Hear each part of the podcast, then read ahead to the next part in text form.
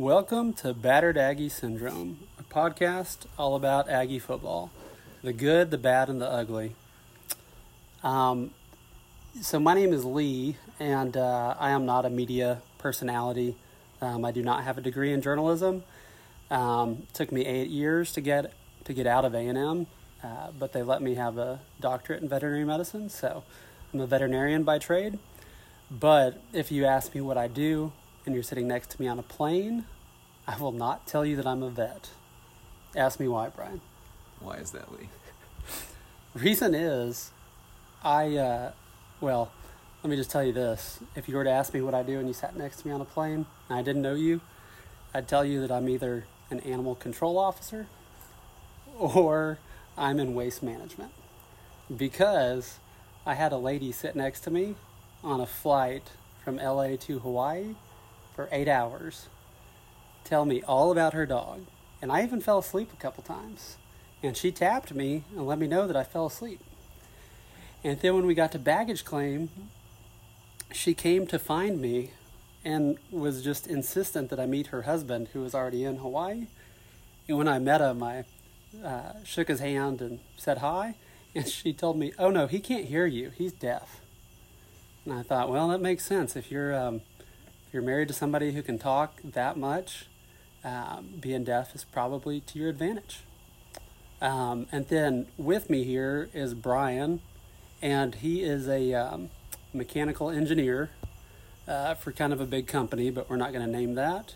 And um, Brian's claim to fame is that he graduated from A&M with a bachelor's in mechanical engineering in four years with a 4.0.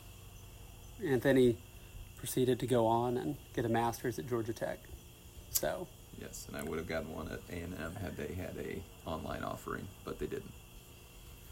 well, it sounds pretty cool that you went to Georgia Tech though too. Yeah, I don't really claim that. I don't like their uh, their uh, athletic program very much. Sounds like you're well traveled though. That you you don't have um, what do they call it the intellectual um, uh, inbreeding if you go to one university for your bachelor's, master's, and PhD. Yes, I do not have that. Um, so anyway, all that said, we uh, we have other jobs besides doing podcasts, and I'll be real honest with you. I don't even know how to um, uh, edit a uh, voice recording, so I apologize if it seems like this is a little bit of amateur hour, probably because it is a little bit. So, um, and also I wanted to mention that I'm pretty sure that me, Brian, and then two other good friends of ours who went to A&M uh, came up with the phrase battered Aggie syndrome. I can't remember exactly when it was, but it's probably been seven, eight, ten years ago, something like that. And we probably came up with that because we um, were an undergrad during all of the Coach Fran, uh, that's Dennis Franchione, years. And uh, I think our favorite defensive coordinator during that time was um, who was that guy? Uh, Carl Torbush. Yeah, Carl Torbush. and and so I think we got pretty used to getting our hopes up and then having those dashed um, each year, each game. Yeah, at one point we had a uh, Facebook page that was devoted to fire, firing Car- Carl Torbush. Uh, we started it. Yeah, I forgot about that. we'd probably still get on there and find it if we wanted to. I forgot about that. And um, so Brian was obviously very serious in undergrad, and I was pretty serious, but maybe not quite as serious. And uh, Brian studied a lot, and he would lock me out of his room. We were roommates, and uh, I would just talk to him through the door, even with it being locked. And um, usually he was pretty good at at ignoring me, but if I mentioned uh, Torbush, that usually got him pretty fired up, and uh, he proceeded to have a 30 to 45 minute long conversation that he didn't have time for. So, anyway, um, these are some of our thoughts. I guess that's this is about what 16, 17, 18 years from then. Yep. So um, we're older, we're not necessarily wiser. Um, but anyway, uh, after the Missouri game this past week, Uh, did you happen to catch Jimbo's press conference? I did not actually get to listen to his press conference, but I did read some uh, uh, some articles that were referencing some of his quotes. Did they did they talk about how he was not happy after that game? Yeah, it seemed like uh, obviously he was happy to get out of there with the win, but uh, he was disappointed on uh, how it kind of ended. It uh, obviously started really well, um, going up, uh, you know, 21 points in the first quarter, but then it just kind of went silent after that. Yeah, and that it, it's funny. I we recorded the game and I watched it later on, and uh, I was at a, a six-year-old um, football game uh, somewhere in the Metroplex. But um, anyway, our daughter was cheering, and I watched the game later. But I remember people calling out the score, and I thought, wow, this is great. This is just fantastic. And I guess the last score I heard was 21 0. And then whenever I started watching the game, I was like, well, this is not really exactly what I expected. But when you beat somebody in the SEC um, in their own home by 21 points, you would think that you'd be pretty happy about that. And I guess probably the one positive that Jimbo said is um, he was glad that we didn't have a, a, big letdown after such an emotional win uh, last week, and then going on the road uh, against Missouri, and then playing that 11 a.m. game, which I don't really understand why everybody makes such a big deal about the 11 a.m. game, but I guess it is a bunch of college kids that stay up till 2 a.m. But yeah, I seem to remember a young Lee that uh, didn't like to get up on Saturday mornings in college either. So uh, it's been quite some time since then, but uh, I can understand why college kids have an have an issue with that. Yeah, Ryan, you're probably the only person I know that um, took eight o'clock classes on purpose. Yeah, you got to get up and uh, grab grab the world by the short hairs. Yeah, and uh, get up, and you're probably also the only college kid I've ever known who got up and took a shower every morning before class. Yeah, that's because I don't drink coffee. I don't do caffeine really, so that was uh, the shower was my wake up. You're all about the business, even from the get go. Um, and then, did you hear that uh, Antonio Johnson had 60 plus people there to watch him from East St. Louis? Is that St. Louis, the city, and he's from the eastern part? Or is that an actual city? I think it's a city.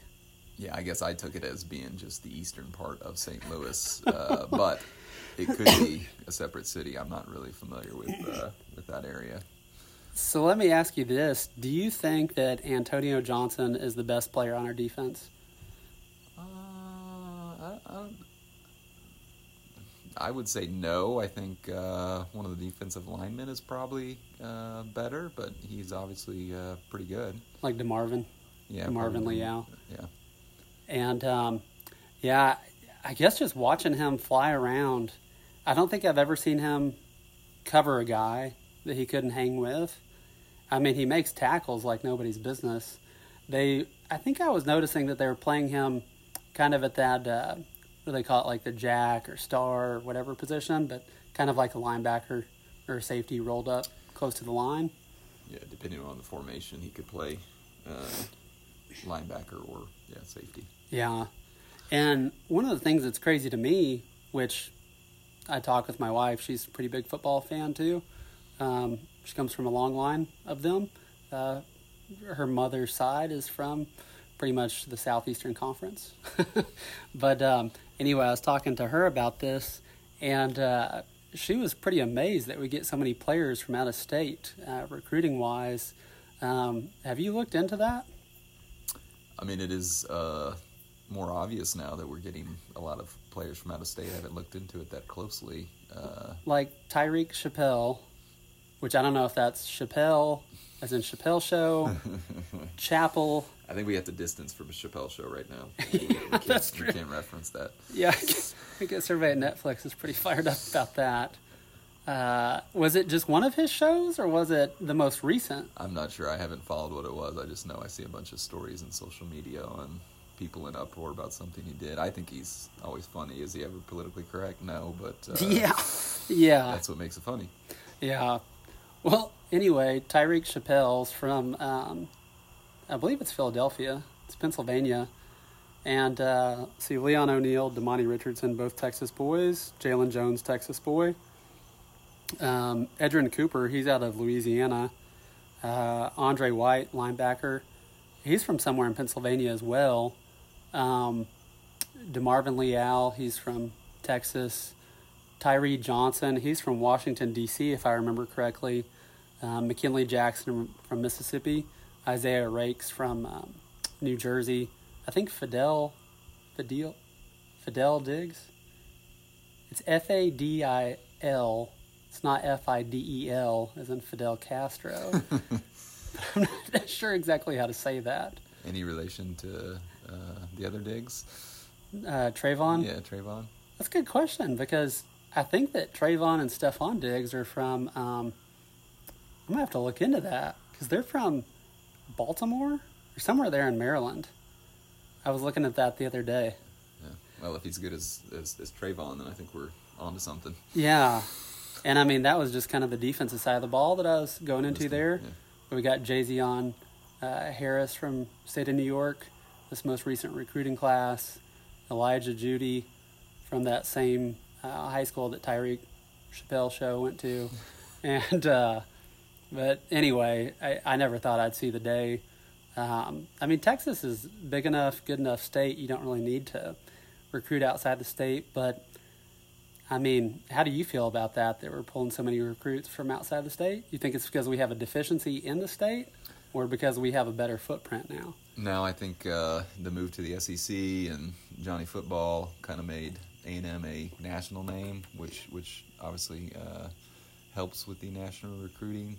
Uh, I also think that the move to the SEC opened the doors to some of those SEC schools to dip into the state of Texas, Yeah, uh, which um, you know caused more kids from the state of Texas to leave the state, which meant we, you know we also have to leave the state to be able to make up for um, the kids we're not getting from in-state.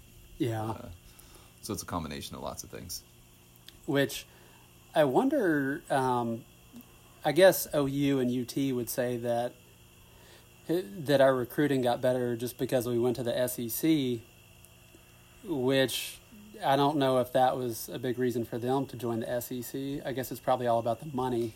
Yeah, th- their their big play is the money. I'm not sure they're really that concerned with uh, all that other stuff. It's really just uh, the money. Texas follows the money.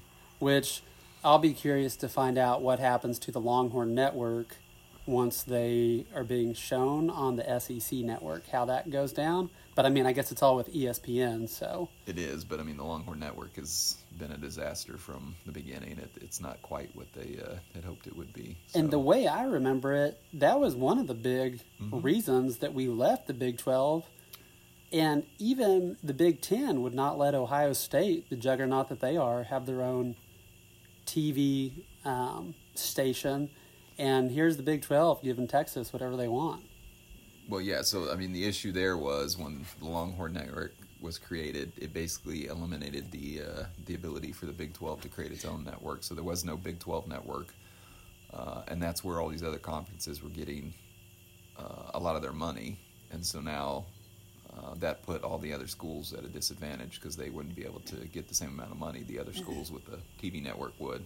Meanwhile, Texas had their own contract, which means they were still getting the money, um, and that did cause a lot of. I would love to see how much money ESPN has lost in that whole deal over the lifetime of the Longhorn Network. I mean, when it was originally started, I, I was trying to figure out how, how do you fill a station with just one one school, Yeah, and they end up you know replaying a bunch of stuff that nobody cares to see. yeah, yeah, yeah. That's Women's for sure. volleyball. I, I think every time I flipped through there, they were playing the um, the Rose Bowl with Vince Young. it's, it's on on constant uh, Repeat. loop. Uh, once a day, it gets played. Yeah. Yeah.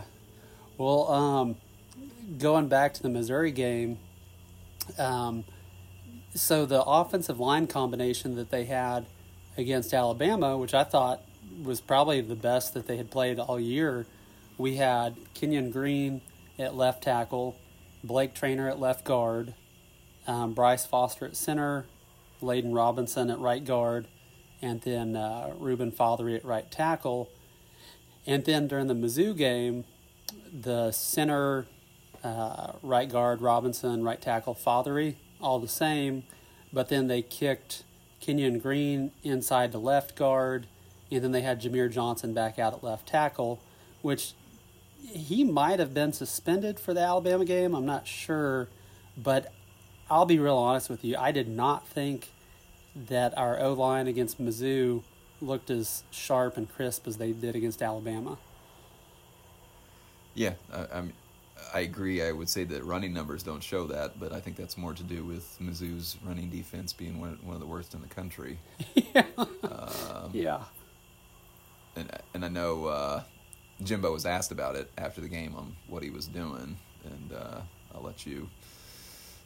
Yeah, I guess he said that he wanted to try something different, and he kind of had a smirk. I don't think he winked at Olin Buchanan, but he kind of had a smirk when he said that. Um, God, man, I I just hope that they can figure out a good combination going forward.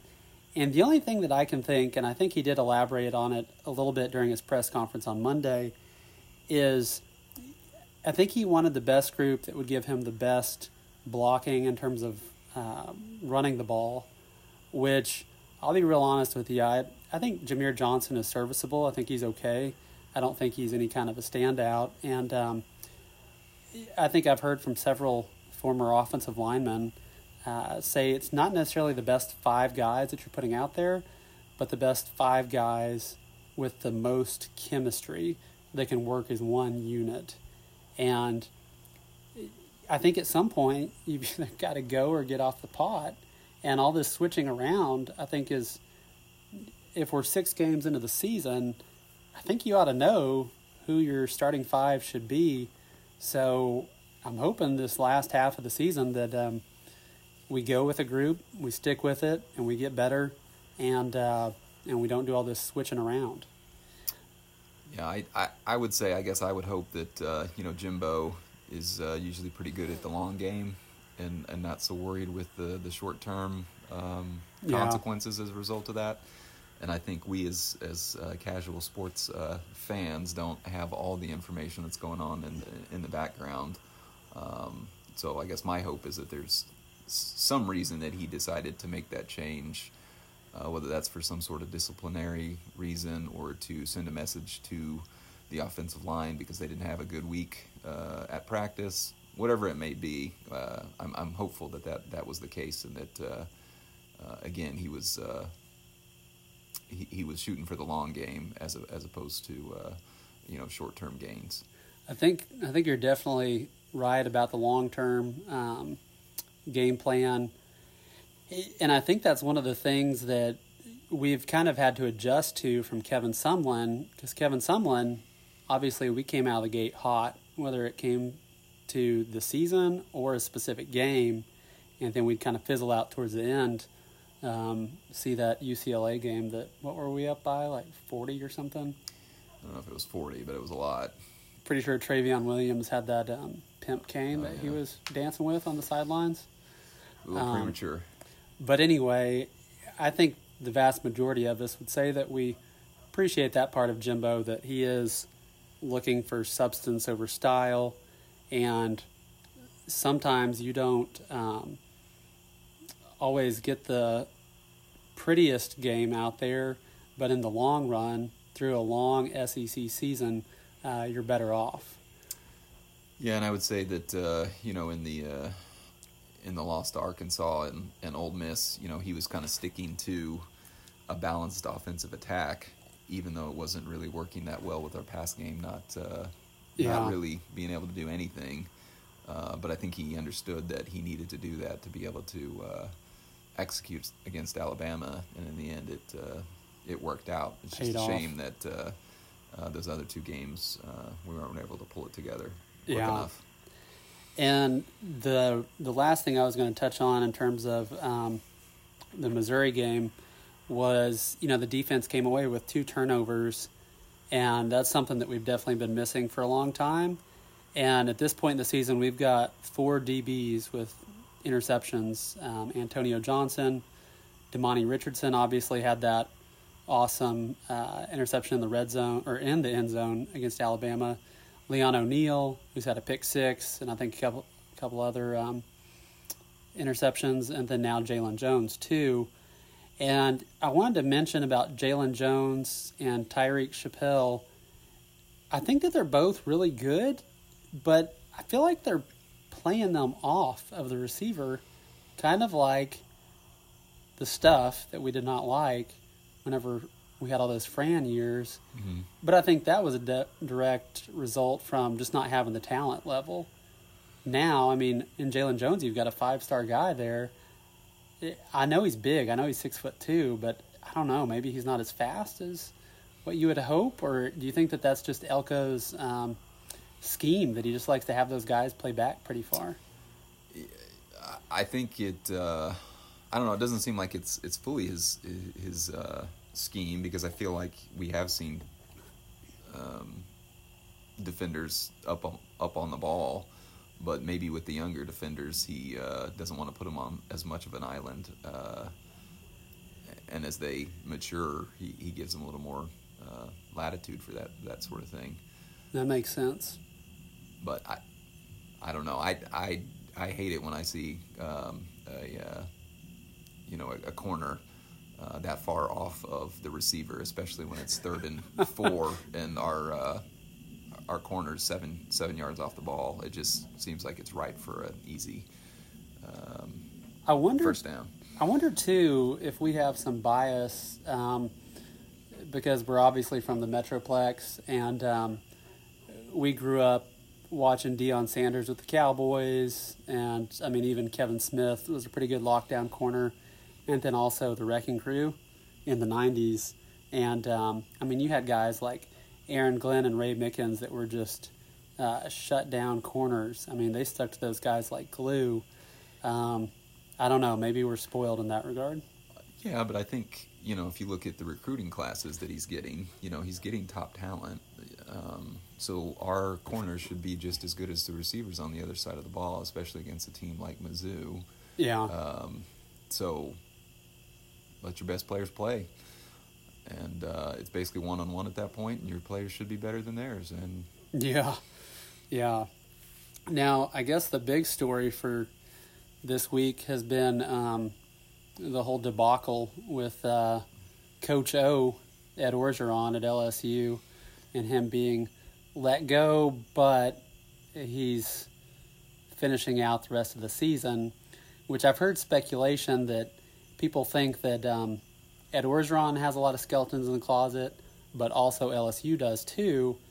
And so it's kind of a deal where if you don't tell anybody about our skeletons, we won't tell anybody about yours. You can have $17 million and go away at the end of the season.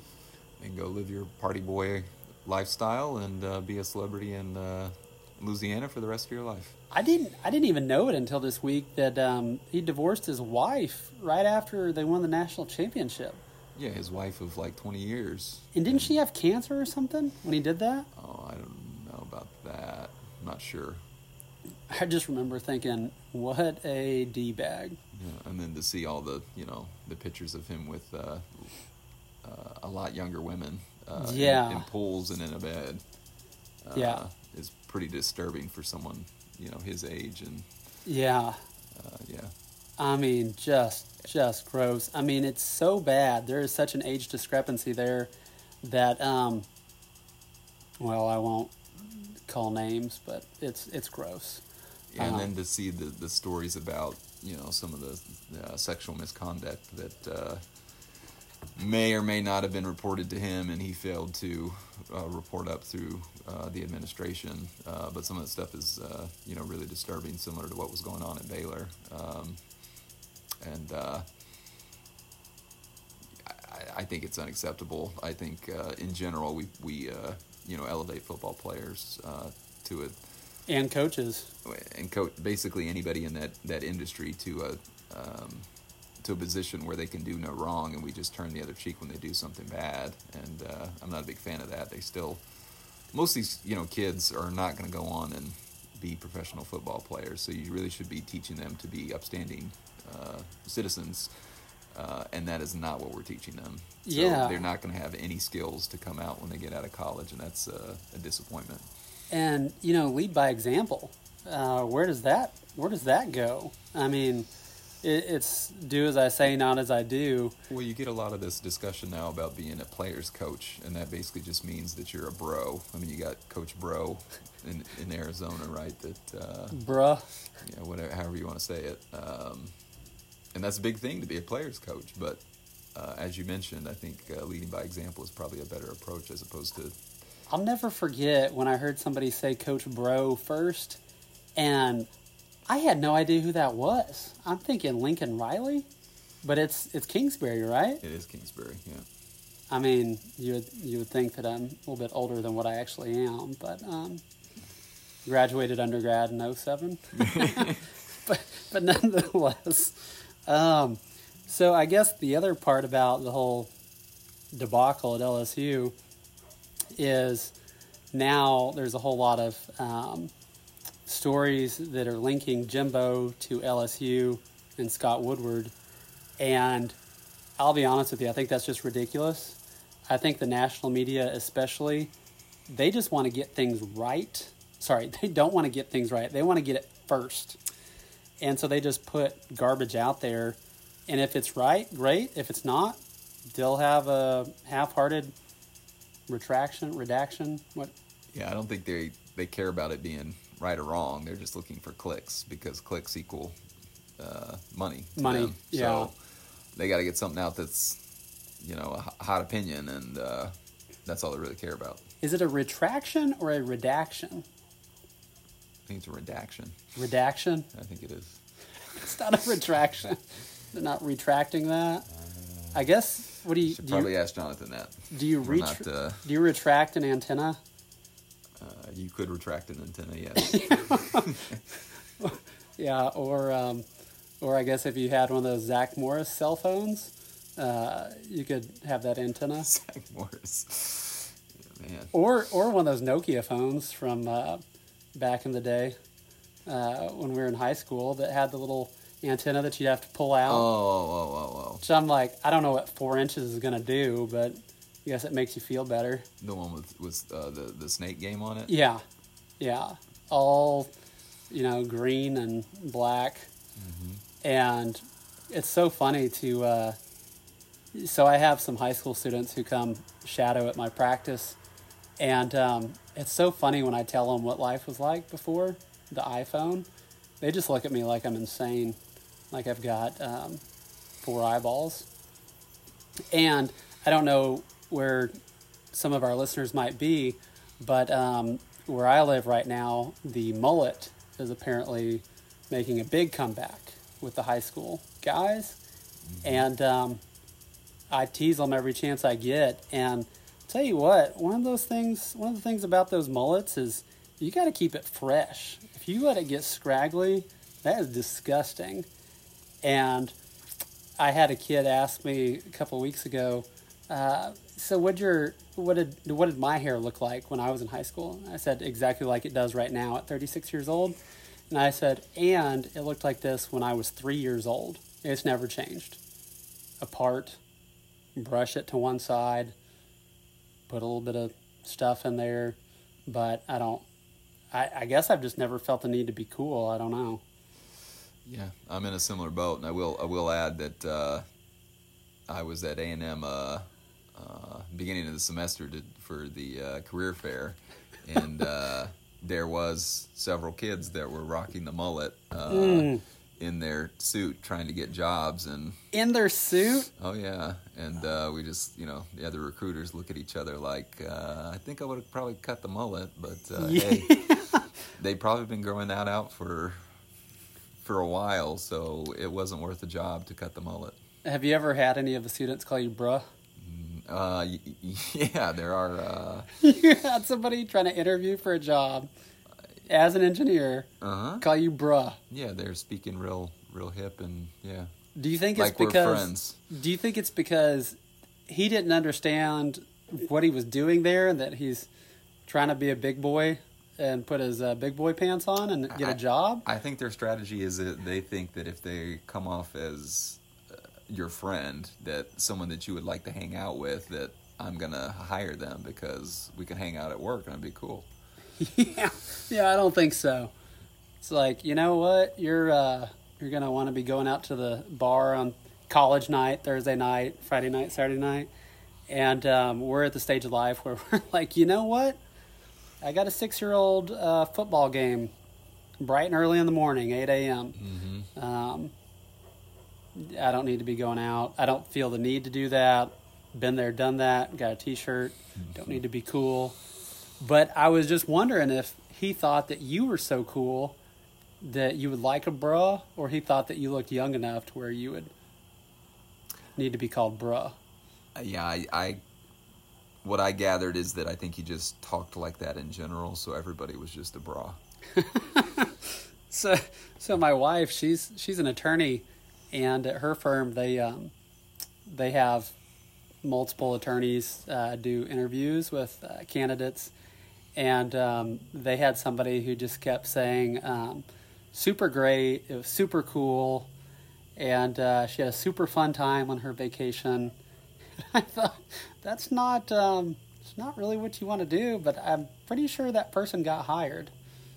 Now, I'm not saying if it was a he or she, but I'm pretty sure they got hired. So, Yeah. um, you know, sometimes you don't uh, you don't have a lot of options, so that may be a you know a, a negative, but they've got enough other uh, positives on their resume that uh, you give it a chance and see if you can't maybe uh, when they work with some professionals for a while that you can break them of their habit of everything is super. oh man, I've Yeah, we had an intern once that was like that, and it was the most annoying thing in the world. Uh, uh,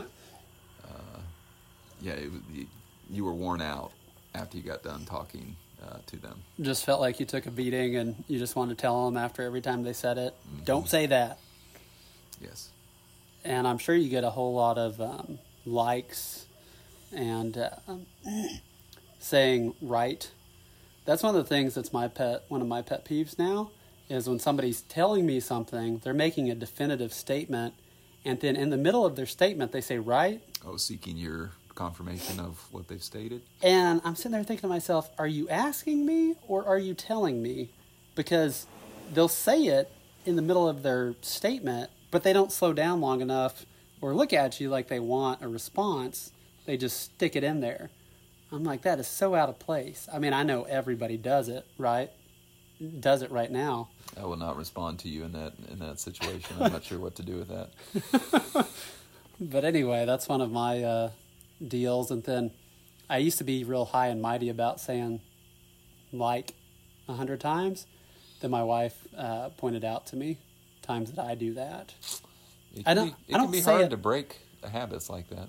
I don't say it a whole lot of times in a row. I don't say like, like, like, like, or the like, like, the double like. That that always drives me crazy. But anyway, so going back to Jimbo and LSU, um, I feel like this week he was pretty darn sure of the fact that he does not want to leave A and M, does not want to go to LSU, and um, he, at his press conference on Monday, I'm pretty sure he said that he loves it here, probably five times, all done pretty emphatically. And I know everybody talks about um, him liking being here. And I think one of the coolest things that came out of that Alabama game was uh, I think it was like Aggie Greg 06 or something like that on Texags who had recommended for uh, people to get on the Kids First Fund uh, dot com and um, donate forty one dollars and thirty eight cents. You know the score of the Alabama A and M game uh, to the cause, and um, I'm pretty sure towards the end of last week it was over a hundred, close to a hundred thousand dollars, and as I saw yesterday, it was about one hundred and seventy seven thousand, and to do something like that, I mean, we have kids. We know how important that is. To, I would rather somebody not be nice to me, but be nice to my kid, um, rather than the other way around. And I think that's one of the best ways that you can love somebody well is to be kind to their kids. And I think what his uh, organization is doing in terms of trying to help these families with Fanconi anemia. And I think I read somewhere that they've donated eight and a half million dollars uh, to the cause just from Jimbo's um, nonprofit, and I think that they've increased life expectancy by maybe ten to twelve years in that period of time as well, which is pretty cool. And that's something that, I mean, we didn't know that they were about to fire Ed Orgeron, and we didn't do it because we're trying to keep him here. We just did that because it's the right thing to do and because we care about people. And um, I, I think that's one of the small ways that you can see what Jimbo means about how he says that he likes the culture here at A&M. Yeah, and I would add that I, I believe his uh, wife tweeted after that conference as well that, that for the record, she loves it here too. So between Jimbo saying that multiple times in the press conference and her saying it, I, I think they were you know pretty emphatic in their response that no, they love it here. And uh, uh, and there's no way if he or her think that he's on his way out that she's going to post that because I mean, why would you? Nobody asked specific. Well, I'm sure people probably direct messaged her, but. Um, nobody asked, and for her to be that emphatic, and as anybody who's married knows, happy wife, happy life.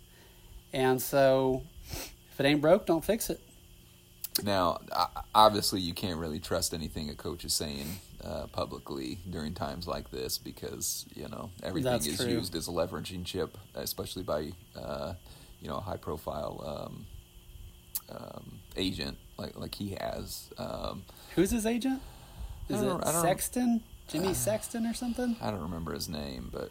Um, and that agent kind of got him into some hot water last time LSU ca- came calling, didn't he? Yeah, I think they were asking for for too much, um, and yeah, it didn't it didn't go well. Which is, I think, another reason why just the LSU thing just doesn't make any sense. Um, so I, I, I, don't see it as being a credible uh, um, move for him. I, I, I think uh, that that that just doesn't make sense for, for the situation. Yeah, and I guess the other thing too, I've heard some people say that there is no way Scott Woodward, as much of a planner and quote big game hunter as I've heard people mention, that he made that move in terms of letting Ed Orgeron go without already having somebody lined up. So, and I've also heard that he's pretty um, leak proof for his office is, which I'm not sure where that was during the last presidential uh, administration, but nonetheless. Um, so I'm curious with everything LSU has coming out on here in the future with those Title IX lawsuits, possibly some loss of scholarships and some other things. And as all the people in Baton Rouge like to say, we can have coaches that aren't even that good, but because the soil is so fertile in Louisiana, you can still win national championships. Who do you think that they might go after next? Uh, that is a good question. Uh, I think. Um, do you like Joe Brady coming out of the NFL? You know, he's the Panthers' offensive line coordinator. I mean, offensive coordinator. Yeah, I. Uh, I, I have a hard time seeing anybody leaving the NFL for a position like that. Uh. I know Joe Brady obviously is loved there because of what he did uh, back in the national title run, but uh, I I would have a hard time seeing him. Uh, the the only person maybe from the NFL that that may uh, rethink it would be someone like Urban Meyer. That's you know it's yeah. not currently going so well in the NFL, and uh, he's shown that um, you know he can he can do great things at the the college level. If you leave I'm him there for a couple years, he'll he'll do something great and then leave when uh, all the all the skeletons pop out of the closet. I'm sure uh, Baton Rouge would love to you know have one of his bars come up and um, you know he could dance with all the young ladies he wants to. Yeah, he is. Uh, Did you see those videos? It's kind of gross. It is kind of gross, but he's always been known to be kind of a uh, shyster. A shyster, just from his days all the way back at Utah. Uh, that was known about him, and uh, it just followed him all the way. And his wife, I'm pretty sure, was at her. Well, she was babysitting their grandkids when all this was going on. Good grief, man. Hey. And why why didn't you travel back with your team? That that that's the more odd note to me. I mean, uh, I mean they're both bad. Neither they, one's good. They, they are bad, but I mean, uh, you know, married men go to bars all the time and have, uh, you know, too much to drink, and it turns into. I've, I've seen it. Make questionable decisions. But the decision not to fly back with your team is an odd one, and I'm not sure I've heard a good answer on why that is. He Yeah. said something like he was going to stay back and see family or something, but it didn't seem like there was any family there at the bar. So yeah. yeah, if he's related to her, we got a whole other set of issues. So I've heard people throw around the name of. Um, so I would say probably getting away from some of the previous LSU coordinators like Joe Brady, Dave Aranda. I've heard people throw around the name of uh, Lane Kiffin, James Franklin, and what a deal would that be for Lane Kiffin to go to LSU? He could have people throwing golf balls at him in Oxford and at Neyland Stadium. Yeah, I, I I do think that uh, Lane Kiffin would be interested. He's always looking for the next best thing. He uh, he doesn't stay at one place for very long. Um, he's kind of a, uh Urban Meyer in that in that Yeah. sense. Uh, there also seems to be trouble that al- always trails him. Uh, so I think that that potentially What could, you- could be an option. What do you make of those post game interviews that he does, where he's like flirting with the camera?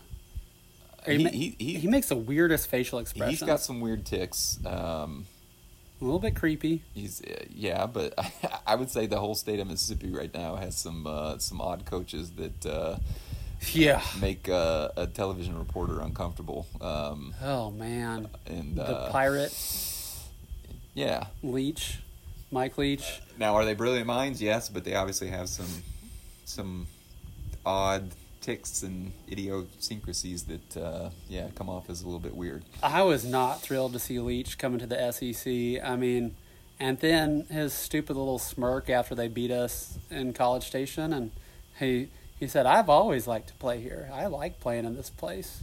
Just like get out of here. Yeah, it uh, you know obviously his our hatred of him goes back uh, many many years to when when we were Yeah. in college and we had a bunch of buddies at, at Texas Tech and uh, they could always Yeah. rub it in their noses.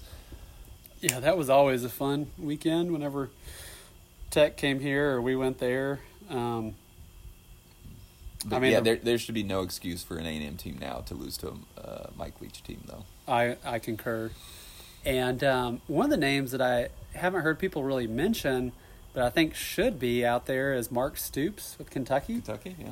And I mean, if that guy can do that at Kentucky, um, the same school with Adolph Rupp, who told uh, Bear Bryant way back when that this is never going to be a football school, if a coach in 2021 can do what he's been doing, albeit I know that they lost to Georgia recently, um, but if he can do that, uh, think about what he could do with the quote unquote fertile soil in Louisiana. Yeah, I guess you know he he's been there for a while and, and you know had several runs at some pretty good teams. So uh, I'm assuming that some other schools have made a run at him. Um, so I, I guess my uh, my assumption here is that uh, you know he likes it there at Kentucky and you know he likes what he's built and uh, would like to continue seeing it grow. But in the end, money talks. Money drives the everything. You know, that's one of the other things too. So talking about this, it's a little bit on the flip side is Billy Gillispie. He had a good thing here at A&M. Obviously, we were not a blue blood Mm-hmm. basketball school like Kentucky, but when he left and went to Kentucky, I think he realized the mistake that he had made. And I remember thinking that if he had just stayed here, he could have had whatever he wanted. If he had a bad year, bad couple of years, you know, that's fine. He'd get we're, through it. We're going to take care of you. And it's almost kind of like Mark Stoops can have that in At Kentucky. Kentucky. And I don't know if it's because I'm in the stage of life where I'm building a new practice and I'm not just trying to go to whichever clinic that has, you know, the most success. I'm trying to make it successful where I'm at. I don't understand why some of these coaches don't just say, you know what, I got a good thing going here. I like being here. I'm going to do everything I can to make it successful. I mean, you look at somebody like Bobby Bowden, Frank Beamer. Um, that's what those guys did. Yeah, and I and I think if you you look at the LSU situation, obviously the last three coaches they've had have won a national championship, but they've also been fired shortly after that or decided to leave. So yeah, Lovely There- job security there. there, you, you know, obviously the there is the ability to reach those highs, but if you don't stay on that plateau, you're quickly scooted out the door. Whereas you mentioned at Kentucky, uh, if he has some of those low years, they're still thankful for the years he had and aren't trying to shoo him out the shoo him out the door quickly. So Yeah. I, I I think it's a good name, but I I don't think he is going to want to uh, step into that uh, that minefield. So The more I think about it, the more I hope that Scott Woodward does not hear this, which I'm sure he won't. um, but yeah, just leave Mark Stoops where he's at. He's too good of a coach. And I think uh, Jimbo reminded us in one of his, uh, I think it was his radio show a week or two ago, where he said that uh, Mark Stoops was his D coordinator at Florida State for three years. So obviously Jimbo knows him quite well. And um, one of the other things I was going to mention is the top 25 rankings. A&M is now number 17. Are we glad about that? We're never glad about that. The, the rankings are, are a joke, and uh, people play way too much into them. And uh, as you, you know, every year the Blue Bloods basically, as soon as they win a game, uh, you know, the hype train is behind them, and they get you know escalated up up to the top. I mean, you you look at you know Clemson was you know near the top this year Yeah. without doing anything, and then they've had a pretty miserable year. And they're not A&M good. Was up towards the top at the beginning, then they had a couple miserable games, and they And we hadn't done anything. we hadn't done anything. Um, the same, you know, as Texas. They always win a game, and all of a sudden they're back, and then reality hits, and they fall back to reality. Texas is Uh, back, folks.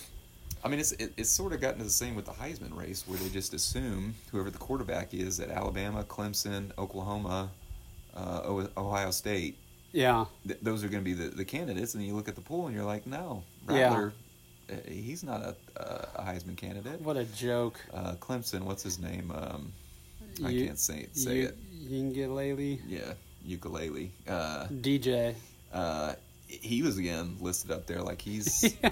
um, you know, the next thing, and he again can't run that offense. So No. we just assume they're good because they're at a blue chip school and uh, are we're a highly rec- you know recruited five star, but you got to let that play out before you start you know Yeah. naming somebody a, a Heisman candidate before the season starts, or they've even you know played a game. And talking about five stars, you know, if you were to just say, because Ainias Smith was a three star as a recruit, and Demond Demas was a five star, and I know Demas is still young and he's got a lot of football ahead of him, but to this point, and, and I know Ainias is, I think he's a year, maybe two years older, but anyway, I, I would say that those stars don't mean a whole lot once you get onto campus. And talking about the rankings and all the blue bloods, man, I'll tell you what, I wish they would just wait to do the rankings until maybe four, five, six games into the season. I don't know what that would hurt. I, I don't know. I guess it would I just think- be one less article that people could write. I don't know. Yeah, I think that the, the basically at the same time when they you know released the first um, um, playoff rankings is, is is really about the right time. You've had some time to establish uh, teams and figure out who they are and how they play. Before that, it's just all uh, speculation, which you know. Yeah. Uh, if if that were the case, I guess we would just always put Alabama at the front because they have the best uh, Everything. every, everything. Their recruiting class is the best, so they've got the best athletes at every position. But as we know, that doesn't mean everything, and those five stars aren't necessarily always true because that's a. Uh,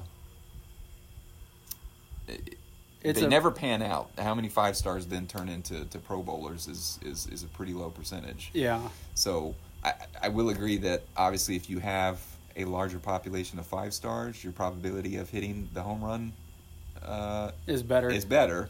So that's that's obviously a good thing. But just assuming that all of them are going to turn into uh, the next great thing is uh, is a fallacy. talking about five stars, I think it was the 2017 or 2018 recruiting class that Georgia had more than I think I've ever seen. I think it was like eight or nine five star guys. And um, I mean, Georgia's been good. They're definitely a good team, but they can't get over the hump with Saban. And I guess I have a uh, would you rather question in here.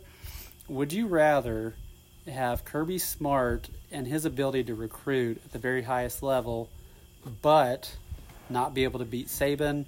And in my opinion, he doesn't do the best job of in-game adjustments. Or would you rather have Jimbo, who's still a great recruiter, but he's not, you know, top one, two every year, um, but does a great job with in-game adjustments and has now beat Nick Saban. Um, what would you rather have?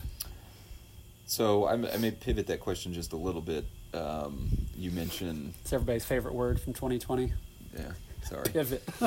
uh, his, his his ability, Kirby's uh, ability to to recruit really well, um, wh- which is obviously a big aspect of it. But I, I think instead of the in game management and adjustments, uh, which is obviously a big thing, I think more important is how you actually develop those players that you get in. And I think what yeah. Alabama has created is they bring in a lot of talent, but they also develop that talent uh, to the point where they have uh, the best, uh, not only athletes, but also the best uh, trained team in the country, and that's why they always execute so well.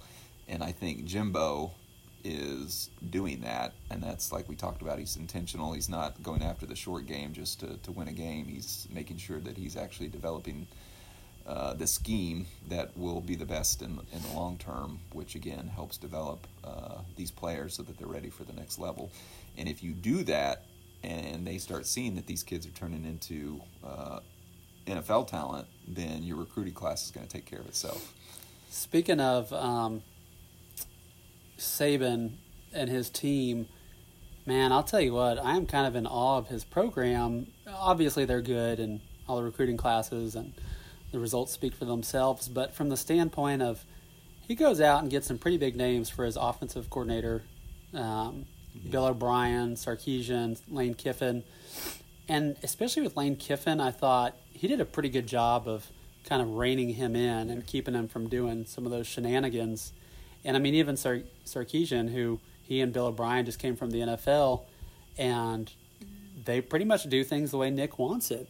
And then on the defensive side of things, he's not going out there and getting the big name. He's promoting people from within.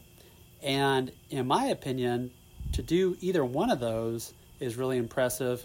But to do both simultaneously, and he's done it time and time again. Yeah, every year he's having to break in a new offensive defensive coordinator because somebody picks off his other guys. His other guys, and he's been able to basically adjust and yeah, uh, get those uh, not only the players but the coaches to to you know kind of fall under his uh, his thought process and uh, and I've just I've just got a handful of staff at my practice and I can see how difficult that is to train people much less doing something like a football game where you've I mean for lack of a better term you got bullets kind of flying at you. Things are going pretty fast there especially in the SEC I think the other thing is these uh, you know these offensive defensive coordinators are you know they they're big names already so they do have an ego uh, and so getting them to set that aside is is also pretty impressive. So one of the other things I was going to ask is in regards to the wrecking crew. Do you think that they are back? And well, let me just ask that. Do you think that the wrecking crew is back? I, I think they've shown flashes of being you know pretty good, um, but I, I think the consistency is still not there. When you look at the Mississippi State game, that was uh, a deplorable performance by uh, by our defense. That was probably not a, a good word a, choice. A 2016 uh, favorite term. Yeah. Um, so I, and and then I think back to the Missouri game where where uh, you know they played pretty well, other than that one 93 yard drive. Um, it just seems like in every game there is one of those drives that we we seem to give up where I, I don't know what it is if they just um, aren't playing as tough uh, or the um, coordinator's not calling um, as aggressive of plays or, or what it is. It always just seems like there's one or two series, and then in that Mississippi State game, it was basically the entire game where they don't play up to to what I would classify as a wrecking crew. And then other times, you know, we talked about interceptions earlier. They're doing a lot better than you know past defenses in, in recent history. Uh, so they are doing that. But I think until they get that consistency to be able to do it uh, every drive. Uh, that's what I'm looking for before we uh, and call them wrecking crew. So my dad and his two brothers, they are both managers on the uh, A&M football team in the mid to late 70s and early 80s. which I plan on trying to have them come on a few of these podcasts to uh, talk about how things were back in the day.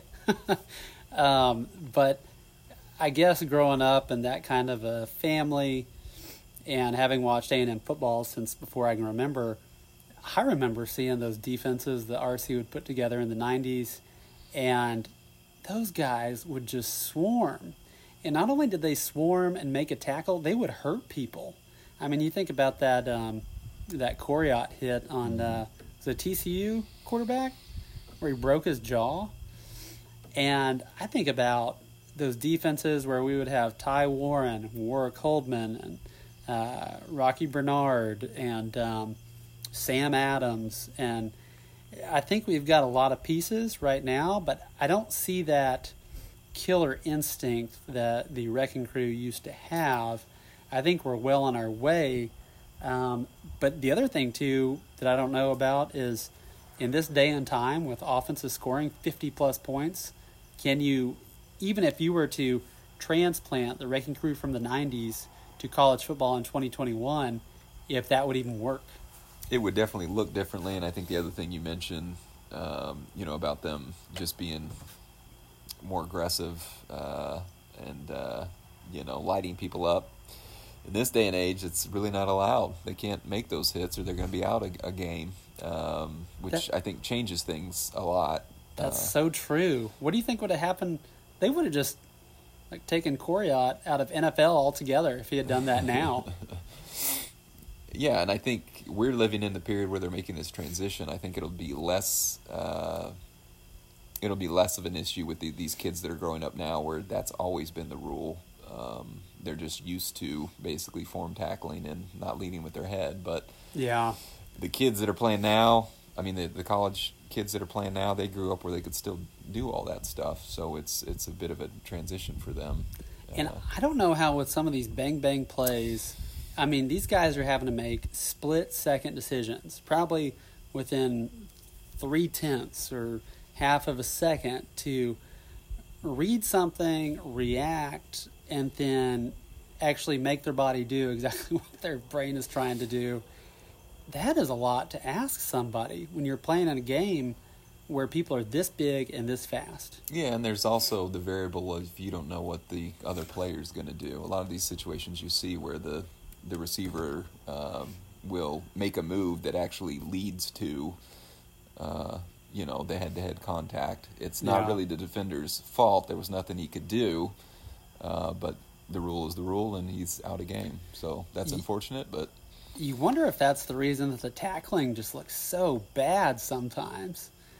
And I don't know. I, I won't go into that too much, but um, I guess that's probably uh, pretty good for our first episode, but um, stay tuned for uh, our next episode after the uh, South Carolina uh, game. And um, follow us, subscribe. One of our best friends already promised that he would subscribe. So if we get more than two subscribers, then we know that we're on track.